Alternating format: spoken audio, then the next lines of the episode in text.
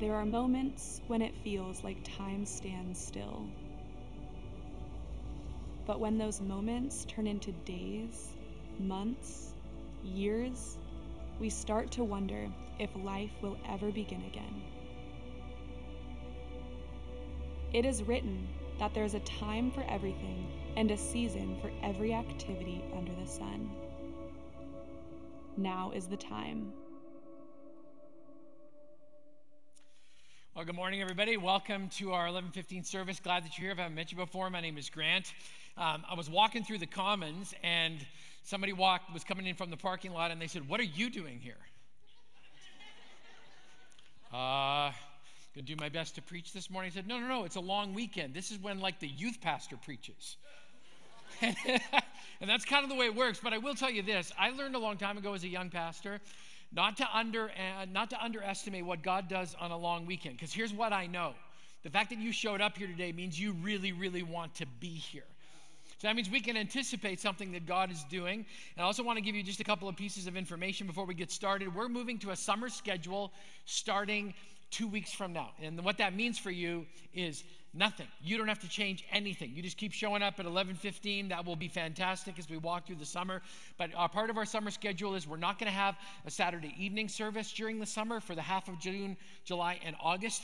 We'll evaluate that again, uh, again once we get to the month of August. But what it does mean is this: there's going to be a group of Saturday night people that are looking in order to connect with people. And I promised them, I said, if you show up at 11:15, you will meet the happiest, most rested, most well-caffeinated group of human beings you have ever met before. They will open you or welcome you with open arms. And so that's going to make a change. So we're going to have services during the summer, 9:30, 11:15.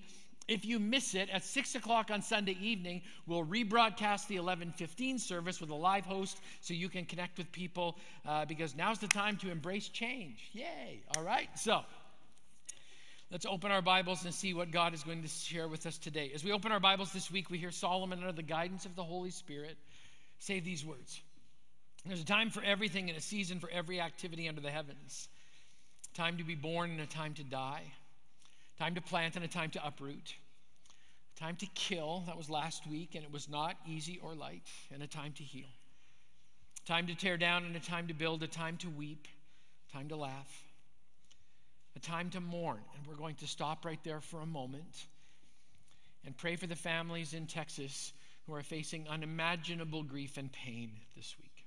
Would you pray with me? Father God, I'm not sure how to pray for parents, grandparents, brothers, and sisters who are grieving the loss of, of little ones. But you are the God of all peace and the God of all comfort. And so we do what we can by throwing ourselves into prayer with you and saying, God, would you please, would you please, out of these ashes, give hope? Lord, many of us are at our wits' end when it comes to the tragedies that seem to just keep piling up and piling up. But God, we know you are a refuge and you are a shelter in a time of storm. So, God, for these families, we pray comfort and peace. And for our own hearts, God, I pray that you would help us make sense of a broken season once again. We pray these things in the power of Jesus' name. Amen. A time to mourn, and someday we hope a time to dance. A time to scatter stones and a time to gather them, a time to embrace and a time to refrain from embracing, a time to search and a time to give up, a time to keep and a time to throw away, a time to tear and a time to mend, a time to be silent. And we will stop there again. And I would invite you in the room to stand with me right now as we observe a moment of silence and remember those who gave their lives to purchase the freedom that we are exercising right here today in this room. Would you join me in a time, in a moment of silence as we remember those who gave their lives ultimately for our freedom?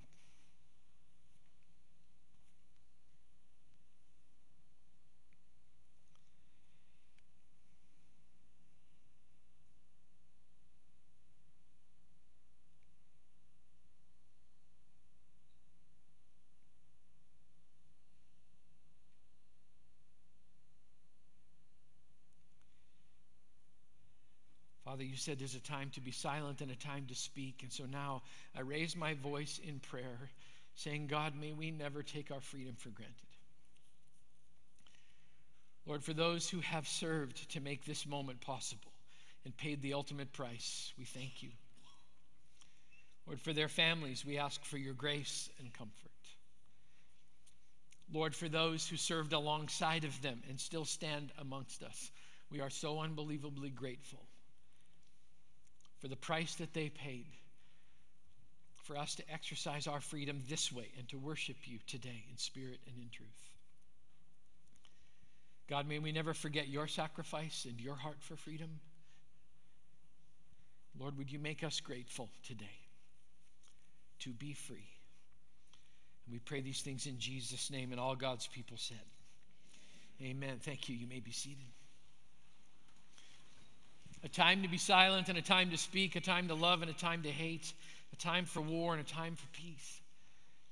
What do workers gain from their toil? I've seen the burden God has laid on the human race.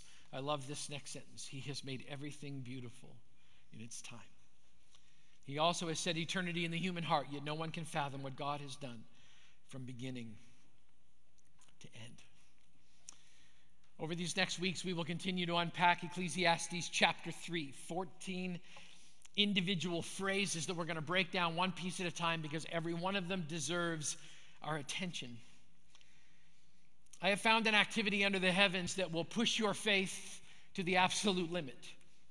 It will cause you to enter into intense spiritual formation and will challenge the very limits of your character development. This particular activity will force you to deal with the fact that you think bad thoughts naturally. It will challenge you to restrain the deadly evil that is your tongue, and it will cause you to have to fight against every ounce of anger that will be raised up within your being. What is this activity that will force such intense spiritual work? It's assembling furniture from IKEA. Say amen if you know what I'm talking about. The box looks so innocent, it's so small and so cute, but the contents, I believe, are part of an insidious plot designed to trip you up and make you sin. The instructions look like a phone book, and the first thing they tell you to do, and you can test me to see if this is true or not, the first thing they tell you to do is find a friend. You don't need a friend to help put the thing together. You need a friend to restrain you when you're halfway done and you're so frustrated, you're on your way to the garage to pick up a sawzall to cut that thing in half and burn it in your living room. The instructions literally include bathroom breaks, it's in there, and beverage breaks. Why? Because if you don't take the break, that dresser or bed frame will ultimately break you. And don't even get me started on what happens when you get all the way to the end of the project and you are one piece of hardware short. A few years ago, Laurel bought me a garden shed for Father's Day. Here's a picture of my shed. I actually got it put together. There it is. You can tell it was raining that particular day. It was an awesome gift. It still is. I got the package, I opened it up, and I remember thinking to myself, that is a lot of parts right there. That is a lot of metal. That is just a lot of pieces. I knew I was in trouble when the instructions started talking about a foundation platform. Foundation platform? That's what dirt's for, right? You just build the shed and put it on the dirt, but a pressure treated wood platform, and three days later, took me three days to build that thing. I finished the shed. I finished it just before it finished me. And yes, when I was done, I was one bolt short. There was also a really large bag of extra hardware that did not build my confidence at all. I'm thinking, what did I miss in this process? Solomon, the teacher of Ecclesiastes, was a master builder. He never took on IKEA furniture, but he built some pretty cool stuff, okay? His building projects were legendary. He built buildings of reputation and a legacy. He built a kingdom, a nation, and for a season, he built a sense of discontentedness and disillusionment that just kept growing up inside of him. It led him to a place where he just said, Everything, this thing uh, uh, that we call life, it's, it's just meaningless. It's meaningless. And into that season, that's where we find him in Ecclesiastes 3. Solomon, the master builder, says this there's a time to tear down and a time to build. Solomon knew there was a time to renovate a project and there was a time to tear it right down to the foundation. And sometimes you had to take out the foundation as well and start all over again. Solomon's projects were both physical and spiritual, so the implications are both practical and eternal. The Hebrew word or phrase meaning tear down actually means to cause to fall or collapse, to tear down or to pull down with intention. There's a buzzword that people have been talking about over these last months. The word is deconstruction. High profile Christian leaders are deconstructing their faith and they're embracing non belief because they just don't believe they can affiliate with the Bible or Jesus anymore. And if you listen to their stories, if you follow the themes as they pour out their heart about why they're taking apart their faith, you'll notice that the roots are similar in almost every single story. The roots are disappointment, disillusionment, which leads them to disregard, and ultimately, here's where every one of them lands despair. I believe the cause of that is they built on a wrong foundation. When you build your faith on a foundation of you and your opinion, every wind and wave of culture will knock you sideways. You know why? You may not want to hear this, but it's true. You are a flimsy foundation, and so am I. Incredibly flimsy. But when you tear down your belief that the universe revolves around you and you embrace the fact that the creator of the universe wants you to build a foundation of belief on him, then I promise you, you can withstand any pressure, any philosophy. You can even withstand pandemic politics because God will hold you fast. I spoke with a friend this past week who has deconstructed his faith. And he went into great detail with me about how God and his followers had let him down and, in his words, left him no option other than to walk away. So I asked the question so, what are you going to do when your life unravels? Where are you going to turn? Are you going to turn to philosophy? Are you going to turn to an ideology that you are the answer to all of your problems? I said it to him twice. I said, just think about that. You actually think that you're the answer to all of your problems? And I know it wasn't theological or pastoral, but I looked at him and I said, Bro, that sucks. You think you have the answers? And his, his face went blank. And so I kind of pushed. I said, No, really, really, really. When you walk away, all you are left with is you. I also pointed out the very issue that I said, You have all these issues with God. Actually, you don't have any issues with God at all. You just have a whole bunch of issues with a bunch of God followers. Don't we all? And I've said it before, so I'm going to say it again. Don't judge Jesus based on his followers. Judge Jesus for Jesus. Not the Jesus of somebody's opinion or interpretation, but the Jesus as he presents himself in the Word of God. So, what's the wrong reason to tear down? I'll tell you the wrong reason to tear down it's to build your own platform. Jesus tells a story about a man who deconstructed his own empire for the sake of building a bigger empire that was a tribute to himself. The Bible says this in Luke chapter 12, and he told them this parable The ground of a certain rich man yielded an abundant harvest. So get this picture. God created the rain. God created the sun. God created the dirt. God created the seed. God actually created everything that grew. And this man ends up with this abundant blessing. And up to this point, this, this is a good part of the story. He's sitting there with this surplus. What am I going to do? How am I going to manage God's blessing? And then he has to make a choice. Verse 17, he thought to himself, What shall I do? I have no place to store my crops. Then he said, this is what I'll do.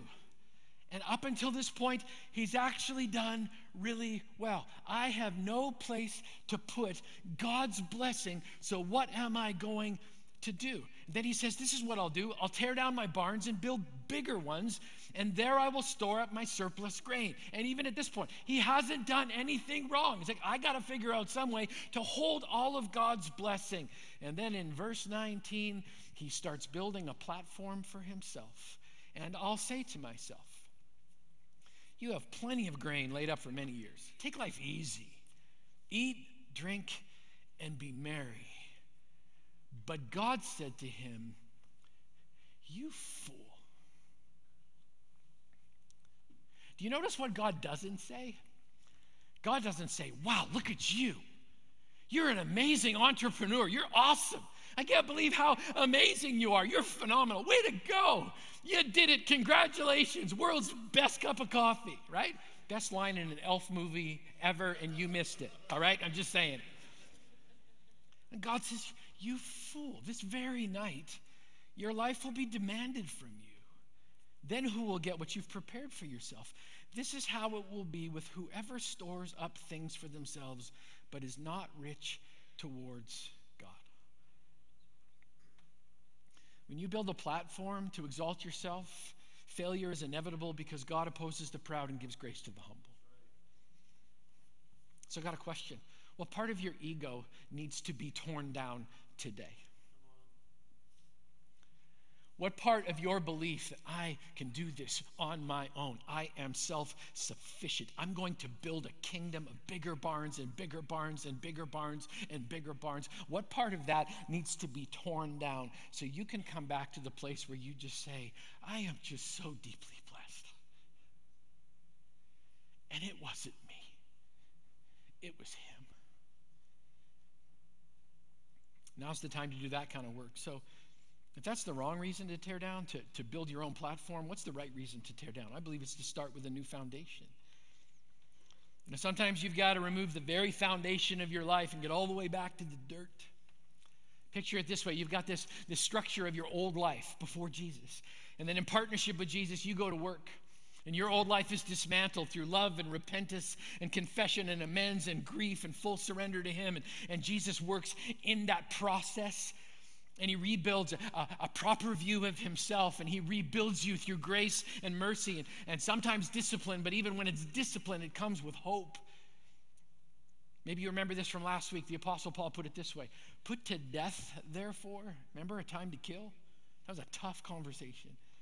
Put to death therefore whatever belongs to your earthly nature sexual immorality impurity lust evil desires and greed which is idolatry because of these, the wrath of God is coming. You used to walk in these ways in the life you once lived. You notice that it's all past tense. It's who you used to be, not who you are today. That's who you used to be. And that old life dies as you embrace the new life God has for you. There's a moment that happens backstage whenever we do baptisms. I watch for it because I love it so much. So there's a mirror back there hanging on the wall so we can like just take a quick peek before we come out here so we don't embarrass ourselves ever. And that mirror has saved me on more than one occasion. And, and but people will be lined up getting ready to come out and be baptized. And i'll watch because sometimes some people will catch an image of themselves in the mirror. And whenever i see tears i always move towards them and i say just tell me what you just saw. They're like grant like i don't even recognize myself if you had any idea how I showed up here, it was just a, a, broken, tragic mess. And now I look and I can actually look at myself in the mirror because of what Jesus is doing in my life. That's the beautiful process that God takes us through.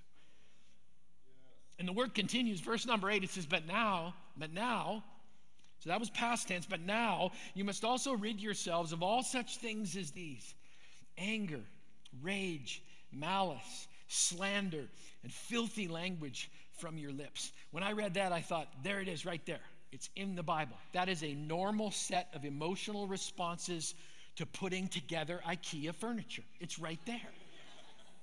Anger, rage, malice, slandering the entire country of Sweden, right? And swearing. It's all right there. And God says, that stuff's got to go. And, and I'm not kidding now, but you notice how Paul just keeps kind of peeling away. Boy, that first layer, we go, of course that stuff's got to go. And then he starts pushing a little bit deeper, and we're like, oh, that stuff's got to go too? Yeah.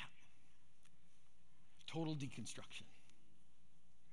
He starts digging into your heart motives and, and the things that you think about other people that nobody knows but you. And then he confronts your mouth. Boy, that's a tough one, isn't it? And then he wraps up with this, verse number nine do not lie to each other, since you've taken off your old self with its practices, and have put on the new self, which is being renewed in knowledge in the image of its creator. Solomon is saying an Old Testament truth that's actually wrapped in a New Testament revelation. Jesus specializes in a renovation of the human heart. That's what he does. He renovates human hearts.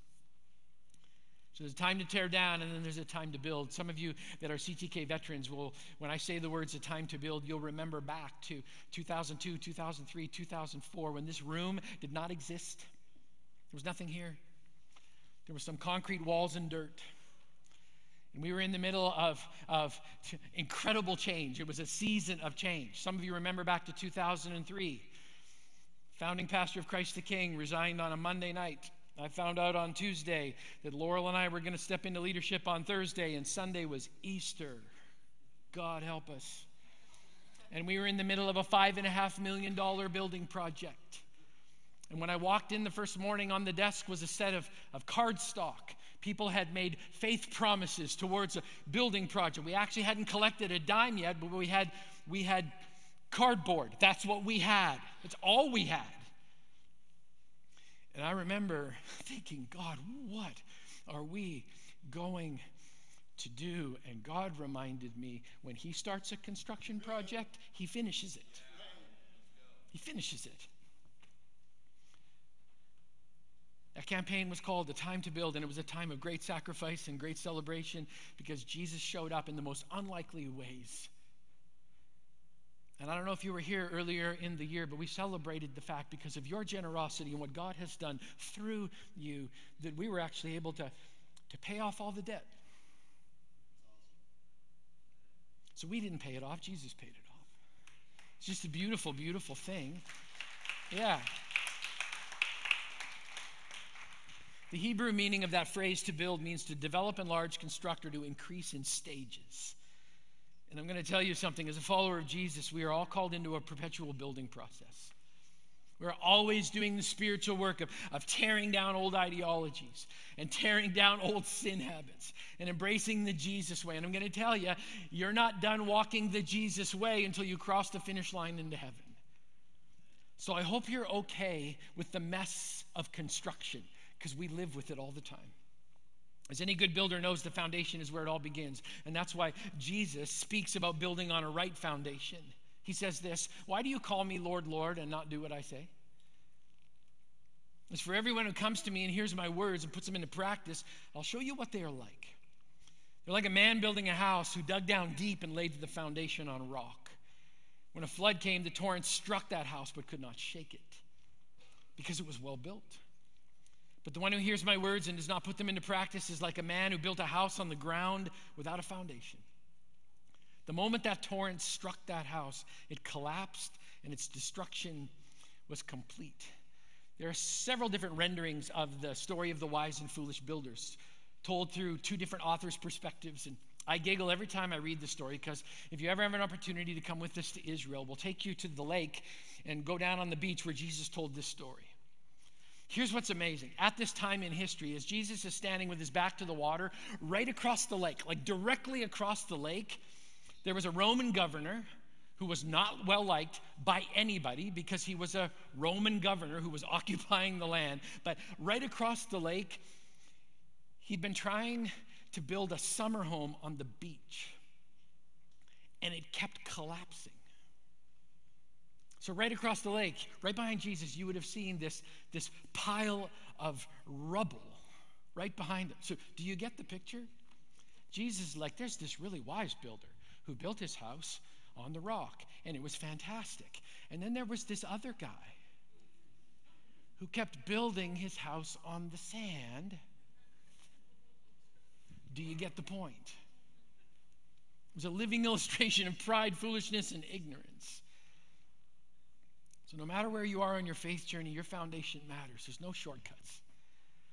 What I'm going to talk about for the next couple of minutes is not a list of boxes to check, it's a foundation worth building. Now's the time to build a solid foundation of prayer. Prayer is simple it's talking and listening to God, it's being in a constant place of conversation. As I'm getting a little bit older, you know what my most frequent question to God is in this season of my life? My question is Jesus, is now the time? Jesus, is now the time to say something or should I just be quiet? is now the time to press into this issue or should I hold back? God, is now the time to do this or should, do you want me to do that? The questions you ask matter, and that's why we should be constantly talking and listening to God in prayer. And underneath of that rock has to be the solid foundation of God's word. Because I'm going to tell you something God never contradicts himself. So you can say all you want to. God told me if it doesn't line up with the word of God, it wasn't God. That's why we hold on to the word. We'll come to that in a moment. So, one of the rocks, scripture itself. Second, or prayer. Secondly, is worship. That's standing on God's, God's platform for God's glory. Worship, worship of Jesus can happen through music, singing, it can happen through solitude and silence. You can worship God laying a perfect metal bead as you weld two pieces of metal together, as you work as a craftsman with the skill God gave you. It can be in a piece of art created for His glory. It can be through simple obedience or an act of service. I just love that last one. God is worshiped when His people get their hands dirty in service. And what is service? It's not just doing good things. Anybody can do good things. No, service is when we do the good we ought to do with the purpose of God, not our purpose. Simply put, service is being the hands and feet of Jesus. It's that simple. And I'd like to introduce you for about the next five minutes to a friend whose passion for service has actually become an amazing opportunity for you. Let me introduce you to Pastor Brian Steele and our really good friend, Ray Elliott. Let's watch this together. My name is Brian Steele. I'm a pastor at Christ the King. And 10 years ago, I walked into an REI store with a jacket that was way too old, way too tattered, hoping to return it. And the manager very kindly and pastorally explained that I'd already received full value from my coat, and I walked out very ashamed. I tried to get something I didn't deserve. Since then, I've become good friends with Ray Elliott, who's leading CTK response teams. We've been in small groups together, we've had a lot of cups of coffee together, and I'm excited for you to hear about what God is doing through this ministry and how you can be involved. Ray, thank you for being here and sharing your story with CTK response teams. But before we get there, tell a little bit about your involvement at CTK. Where did that begin, and how did you end up uh, at uh, Christ the King. I had left uh, a church I'd been attending for quite some time, and um, you know, CTK was a fairly large church, and at that p- particular time, I felt like I wanted a little bit of anonymity, mm-hmm. and I got that, and I needed that. But you know, God doesn't let you sit there yeah. for very long. He wants you to to be a part of His kingdom work, mm-hmm. and so you know, it is really the Holy Spirit that prompts or starts any kind of mm-hmm. ministry. Mm-hmm. You know, when we take almost these small, feeble steps of mm-hmm. faith towards God, He kind of steps back toward you in this giant leap mm-hmm. of faith.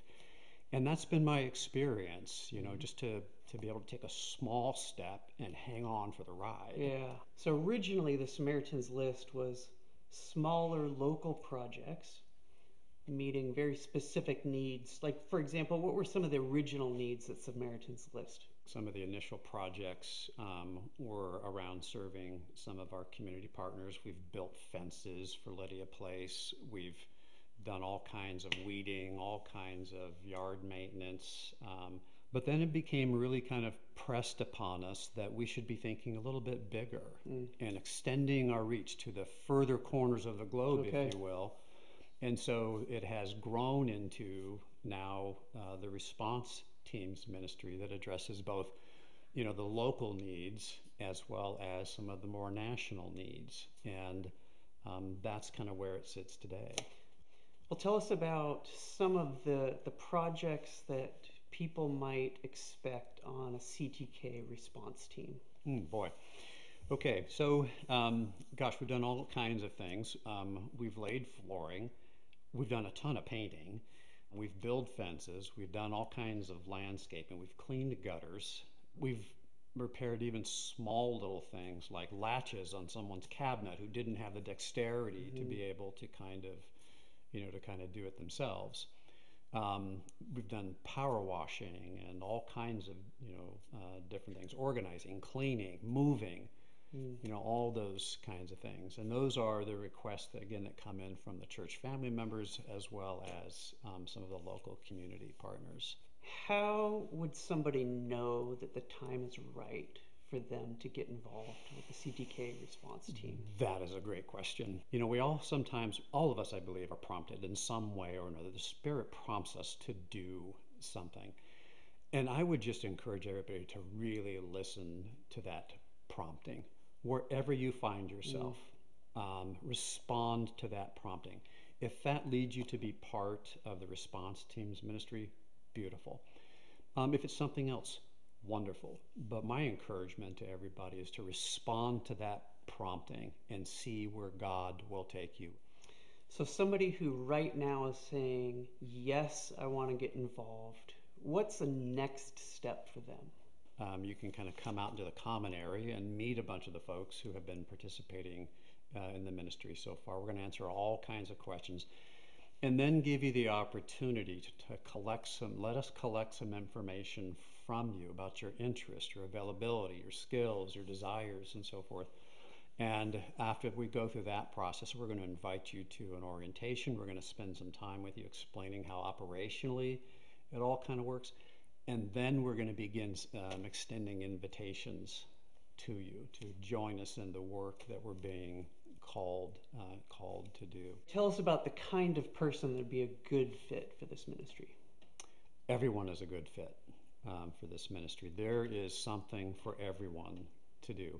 You know, whether you're married or single, whether you're retired or working, whether you're skilled in a certain area or not, wherever you find your place right now in life, there is a there is a space for you there. It is without fail that anyone who has decided to step up and be a part of this ministry has found something to do that's been meaningful to them and been really meaningful to the folks who are on the receiving end mm. of what we're doing. There is just something really unique and special about giving a little bit of ourselves on the behalf of others when we do it as a group. There's a magic that takes place. Mm. And as a result of that, friendships are formed, uh, relationships are strengthened. Um, there's spiritual experiences that, that we all have had. Church feels smaller mm. and more intimate and much, much more like uh, a community. And I think anyone who has served in the ministry over these last few years will tell you that is exactly what's happened mm. to them. And it's been uh, an exponential growth in their spiritual journey. If you'd like more information about the service element, uh, you can head to the Commons or go to info.ctk.church. So, prayer, worship, service. And on that part of service, uh, Laurel and I are releasing another podcast this week that I know will challenge your heart to serve. Here's actually a picture of us in the podcast studio with our good friends Gordon and Tracy Knightling. Gordon is a first responder, he's a firefighter. And he was actually at work helping people in the middle of the floods when he got a call from Tracy saying, Our house is being flooded. When Sumas and Everson flooded, they watched their home be inundated with dirty floodwater. And when the waters receded, an amazing thing happened. Two helpers had to receive help. And an army of servants showed up to help. And so that podcast that we're going to release, it's about the flood, the rescue, the deconstruction, and the current rebuild of both the home and the hearts that live there. You will be so encouraged to find out every one of us can play a part in serving Jesus and serving our community. Speaking of our community, there's another element to the foundation. It's a eh, it's a fact that every one of us needs a crew of fellow demolitionists and builders, people who will encourage us to keep doing the hard work, to challenge us to keep moving forward. As we spoke about already, another part of the foundation is the Bible itself. When I read my Bible, I choose the proper authority. That's why I love my Bible. It's my foundation. I love the easy parts, I love the hard parts, I love the parts that make me go, what? And the parts that make me go, yes. I need that higher authority because Without a higher authority than me, I become my own source of truth. And that is scarier because the longer I live, the more subjective my approach to truth becomes. I can make truth work for me in so many ways. And yet God stands up and says, Grant, it's not your truth that matters, it's my truth that matters. God has called his family into a constant act of, of tearing down this idea that all truth is relative and instead building a brand new foundation, understanding that God's truth is absolute and it will hold you fast no matter what storms come against you. And then finally, we have that final stone in the foundation, the cornerstone. Isaiah 28 says this See, I lay a stone in Zion, a tested stone, a precious cornerstone for a sure foundation. The one who relies on it will never be stricken with panic. Anybody else noticed that the world is panicking right now? My buddy, who has deconstructed his faith completely, as he was walking out of our coffee shop where we had sat down together, he said something that I have been, I've heard from my other friends who are struggling in their faith. I've heard it multiple times. He says, You know what? He said, Fishbook, here's the one thing that drives me crazy about you your peace. Your peace.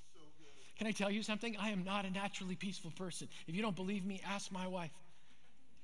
I can get all ramped up about all kinds of stuff. I can get twisted in a knot faster than anybody. I can create a worst case scenario. Boom, boom, boom, boom, boom. Derek, you know it's true, don't you? Derek, we've been working together for more than 20 years. That's just how I am. I can just get so ramped up and like, nah, I'm vibrating because everything is just going, ah. I'm sitting there, and my friend who's deconstructed his face says, You know what? I, you know what you have? It's driving me crazy. It's just, you're so calm and peaceful. Do you know why that is? It's not because it, I'm good at managing my emotions. I know the Prince of Peace. I know a God who can walk out into the middle of the storm and say, Hey, storm, zip it.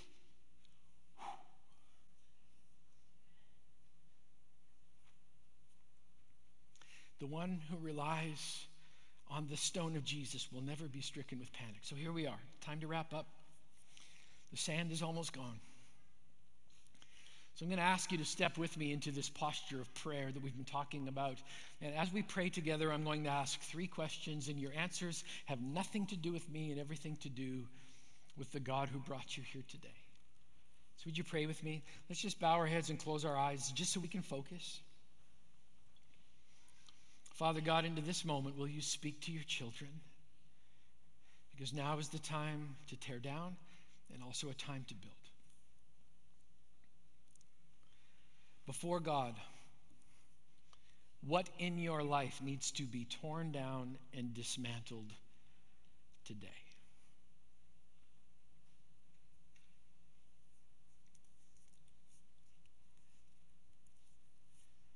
Question number two When was the last time you checked your foundation?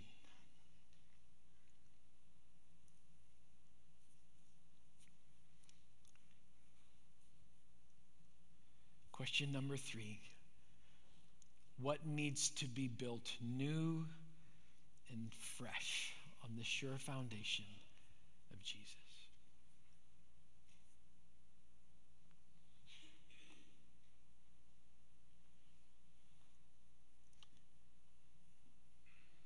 Father God, for my brothers and sisters who said, My ego needs to be torn down.